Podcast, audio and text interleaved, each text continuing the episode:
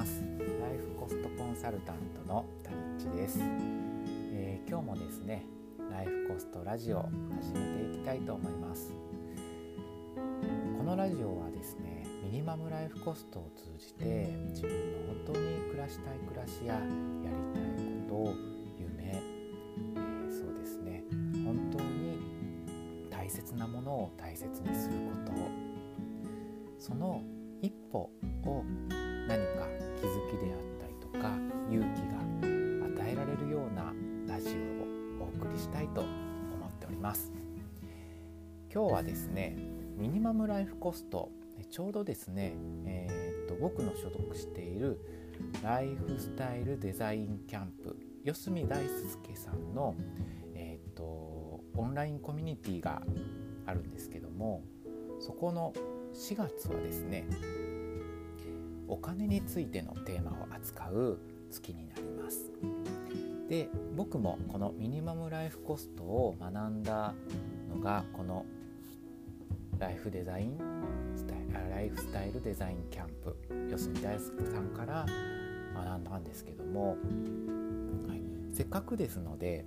今日はですねそのミニマムライフコストの出し方で一番最初にやってほしいことやった方がいいことをお話しできればと思っています。ミニマムライフコスト。はい。これはですね自分と自分の大切な人が健康的に暮らせる最低限のコストお金ですね。はい。です。これを把握するとお金から自由になったりとかより自分らしいっていうものが身についてきます、はい、そうするとですね自分のやりたいこと本当にこれから人生をかけて進みたい道暮らしたい暮らしっていうのが少しずつ進め一歩一歩歩んでいけるようになっていきます。実際僕もそうなんですけど、はい、その中でですねこのミニマムライフコストっていうのを出す時に最初に、えー、押さえといてほしいところまずねやってほしいことが一つあります。僕のグループコンサルであったりとか個人セッションコンサルでいつもお話をするんですけども固定費これをですねまずは一気に出してほしいなと思います。固定費というのは毎月ですね定額決まったお金が出ていくものです。例えばサブスクであったりとかそうですね家賃なんかも多くの方は固定ですよね。同じ金額。とはそうですね新聞代であったりとか、ま、定期購読のようなものを取ってらっしゃる方は同じ金額だと思います。あとはですね、税金であったりとか個人事業主さんとか、えー、個人で活動してる方は多分毎年払われると思うんですけども、はい、そういうものとかあとはそうですね車持っていらっしゃる方であったら、えー、車検代とか自動車税とかですね、はい、そういったものを、えーと、固定費として出してほしいと思います。出し方はすごく簡単で時間は必要なんですけどもシンプルです。それは自分のクレジットカードの明細であったりとか、えー、そうですね。銀行通帳の引き落とし金額であったりとかそうですね。あとは毎月来る領収書みたいなものとかそういうものを全部一旦集めてで毎月どんな金額がどれぐらいいつき落とされるのかっていうところを書いてほしいとあ割り出してほしい見つけてほしいと思います、はい、これをするポイントとしてはですねまず一つ固定費はどれぐらいかかってるかっていうのが分かると最初は皆さん結構かかってるなっていう感覚という感想を持たれます。実際にかかってるんですね。で今、サブスクが結構いろいろ増えてきましたからあのついつい何でしょう入っていたんだけど忘れてた金額っていうめちゃめちゃ100円単位でもめっちゃ細かいその小さな小さな固定費っていうのも是非出して割り出してあの見つめてほしいなと思います。で出した時にきっともう使ってない固定費っていうの結構あったりとかします。細かい部分も含めて。それをね是非見つけた次の日次次の日にはあの解約してシンプルにそぎ落としてほしいんですね。はい、で必要な本当に自分が今使っていて本当に必要な固定費だけにする、はい、ぜひこれをまずミニマムにしてほしいなと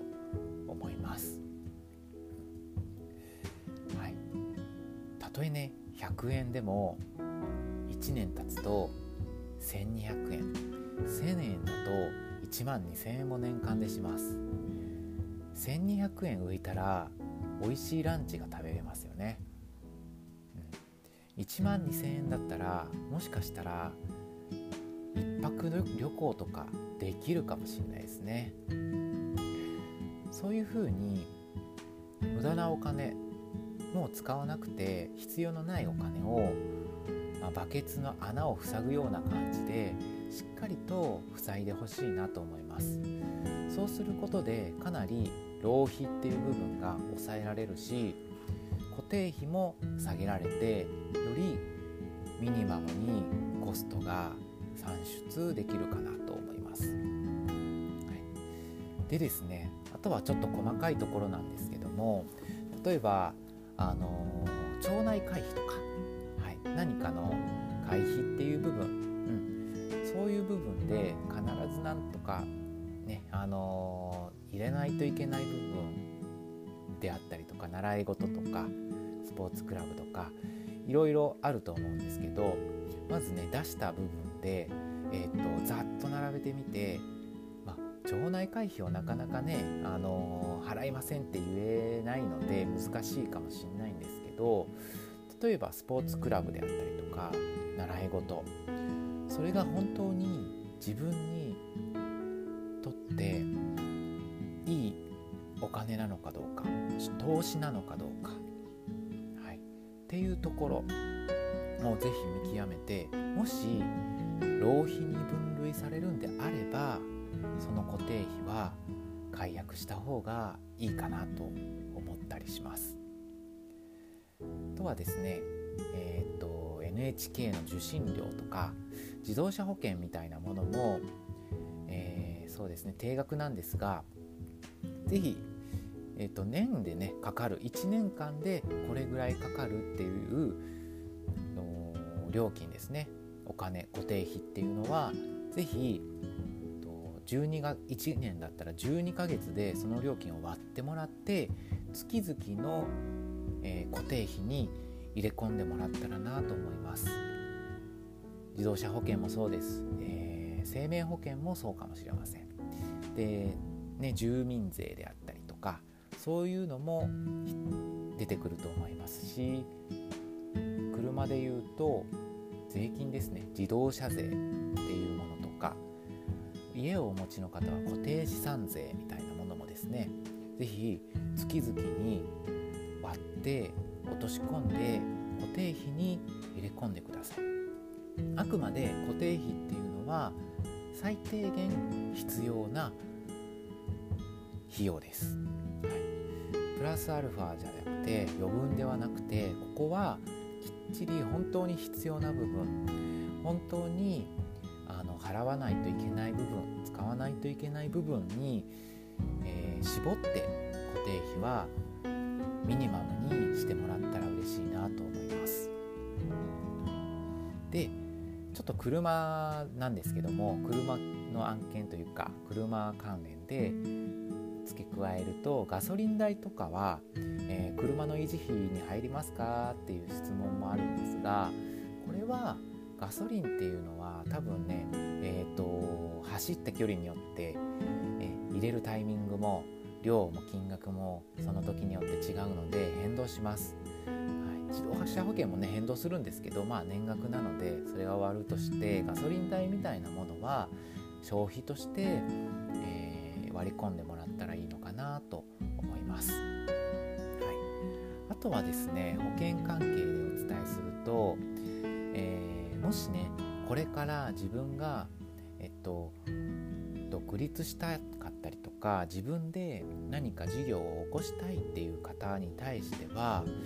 今ね会社員であってもあの雇用保険とか年金みたいなものも是非把握するっていう面ではあの給料の天引きなんですけども是非ねあの分かる分かる範囲で、えー、家計簿に固定費として入れ込んでもらったらいいかなと思います。なぜかというと,、えーと、社会保障料っていうのは結構ねあの社会僕も会社員をしてるんですが会社員をしてる中であまりね、まあ、これぐらい引かれるのかぐらいでそんなにそのお金的な感覚ってどれぐらいなのかはいまいちピンときてないかと思います。で今後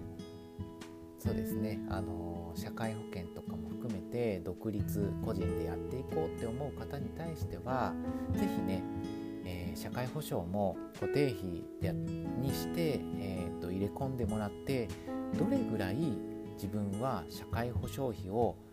払っているかどうか。実はねあの会社勤めで天引きの方はあの半分は会社で持ってもらってるので大体その、ま、収入等々で変わってくるんですけど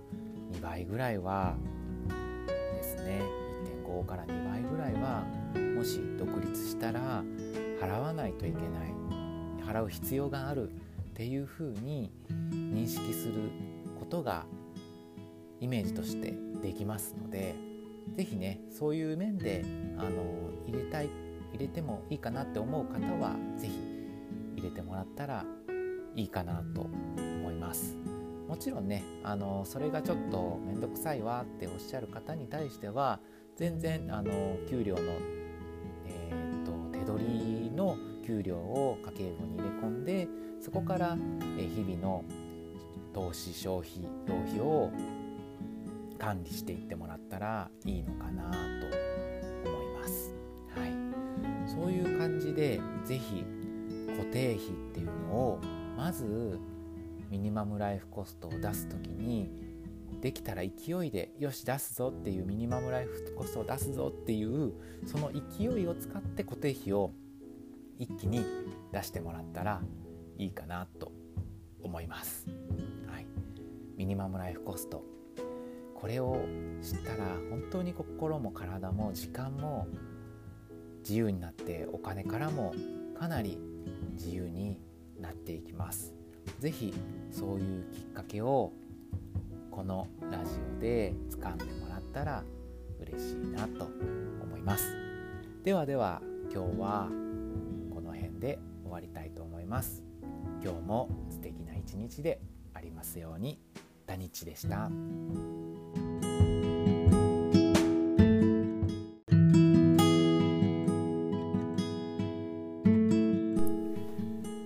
皆さんおはようございます。ライフコストコンサルタントのタニッチです、えー、今日もですねライフコストラジオ始めていきたいと思います、えー、このラジオはですね、えーと、ミニマムライフコストを通じてより自分らしい暮らし方そしてやりたいことを踏み出す大きな勇気小さな一歩を踏み出す後押しになれればなと思っで発信をしています。えー、今日はですねあ先に、えーと、皆さんにお知らせというかご報告なんですけども、えー、実はですね毎週木か金曜日に配信をしていたんですがちょっと先日あのアクシデントがありまして自転車でですねいつも僕は移動してるんですけどもちょっと事故に遭ってしまいまして、えーと、と一周飛んでしまいました。はいで、ね、もうねあの喋れるようにもなっているので、はい、元気になりましたのでおかげさまで心配してくださった皆さんありがとうございました。えー、今日はですねそんな、えーと、復帰明けというか、まあえー、一周飛んだ後のラジオなんですが、えー、テーマをですね少し、えー、お話をして伝えていきたいなと思うんですが今日のテーマは「心とお金はつながっている」はい、そんなお話ができればなと思っています。はい、この心とお金一見なんでしょうね、えーと、かけ離れてるような感じもするんですが実はすっごく密接な関係というかとっても近い関係にあるのかなとのお金の学びを深めていくにつれてよくよくというかどんどんそれがあの分かってきた感覚が僕にはあります。はい。お金と心ですね。うん、僕のあのミニマムライフコストの、えワークショップであったりとか、えー、セッションっていうところでお伝えしているんですけどもミニマムライフコストを出す時に一番核となるのは価値観。自分自身の価値観なんですね。はい、お金っていうのはなんかこう数字の羅列というか、うん、なんかこう無機質な感じがするんですけども実はですねよくよくお金と向き合ってみると自分の体調であったりとか心の状態であったりとかまあそうですね感情みたいなものがかなり大きく作用されてるよう左右されてるように見えてきます。はい、でやっぱりそれをしっかりと受け止めて見ていって本当に自分は心地いいものは何なのかこれはむちゃむちゃいいお金の使い方だなと思って楽しいワクワクするお金の使い方。そうではなくてなんかいまいちだなとかなんかこう無駄遣いしちゃったなって思ったりとかうんストレスが溜まってわーなんか使っちゃったなみたいな感じ。そんな感じのえっとお金をの流れをですねミニマムライフコストを出す時には必ずやっていただくことになっています。はい、そうするとですね本当に自分の何て言うんですか感情みたいなものが見えてきます。今自分は何に楽しいことを感じているのかワクワクしているのかときめいているのかっていうところそこがだんだん分かってきてで結構たくさんのフェイクがあることちょっとこう流されている部分があることにも結構気づいたりとかします。うん、特にですね、まあ、お金っていうのは結構僕たちなかなか小学生とか小さい頃に勉強してこなかった一つのあの科目というかねポイントだと思うのでなかなかねあのー、お父さんお母さんとかおじいちゃんおばあちゃんぐらいな感じの、えっと、金の価値観みたいなものを引き継いでいたりとかします。はい、お金は貯めないといけないとか昔だったら郵便局にこう預けないといけないとか金利がとか保険を投資信託っていう話は全く昔はなかって何でしょう定期預金を絶対しないといけないみたいな価値観であったりとかそういうものが昔はあってそれが脈々となぜかやっぱりね受け継がれていてでお金の勉強が知識とかそういうものがあのアップデートされてないままに、えー、僕自身もそうだったんですけども今を過ごしてお金を使っている、うん、そんな感じの方がすごく多いかなと思います。はい、そこをですね是非あのこのラジオでもそうですし今いろんなお金の、えーと本とかまあ、セミナーみたいなものとか、まあ、ちゃんとねあのちゃんとしたものが大事ですけども選んで知識を得てもらってお金とは一体何なのかっていうところも含めてアップデートをぜひしてもらったらいいかなと思います。そうですねお金っていうのはそもそもあの道具だったので便利な道具だったので何でしょうね今みたいにお金中心ではない暮らしでを送っていた時はどっちかっていうとサブイメージが大きいというか暮らしがあってで便利にしてくれるお金があるみたいな感じだったんですけど今は時代が変わってなぜかお金を稼がないと生きていけないっていう風なお金主体になんとなくなっているかなと思ったりします。お金のね、えーと、立ち位置もかなり時代とともに変化していって本当に先ほど言った、えーと、昔はねあの金利が良かったのであの郵便局に預けたらめっちゃお金増えるみたいなとか、うん、あの貯金をしてたらまあひとまず大丈夫みたいなことがあったんですけど今はですねどっちかっていうと物価が高くなって貯金をしてても、まあ、金額そのものはあの金利はねそんなに高くないのでほぼ変わらないんですけどと周りのものが高くなってる分お金の価値っていうのはかなり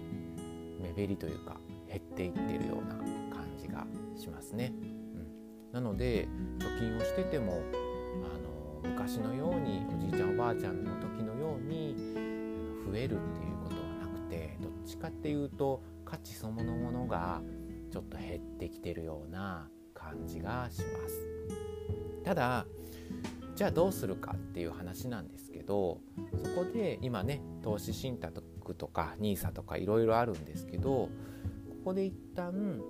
えっと、おすすめしてるのはまず自分のお金に対しての立ち位置お金との付き合い方っていうものを一旦見つめ直すというかアップデートするためにまずはフラットにするっていうことをおすすめしています。本当にねえっと周りに流されて例えば、うん、これも多分一般常識というか謎のね常識みたいなんですけど、あの新車を買わ買った方がいいとか車は持っといた方がいいとか家はいつか買わないといけないとかローンを組んで35年ローンを組んで買うみたいなこととか、まあ、昔はそうだったんですけど今はねもうシェアハウスがあったりとかそうですねそれこそ空き家問題なんてすごいですよね。うん、そう思うと必ずしも、うんと、家を必ず建てないといけないってことはないし車もシェアができる時代になってきているので車を所有することそのものが、まあ、地方だとね必要かもしれませんがそれでも、えっと、中古車がいっぱいあったりとかしますもんね。うん、そういったところで一般常識っていうのは一体何なのかっていうところもちょっとね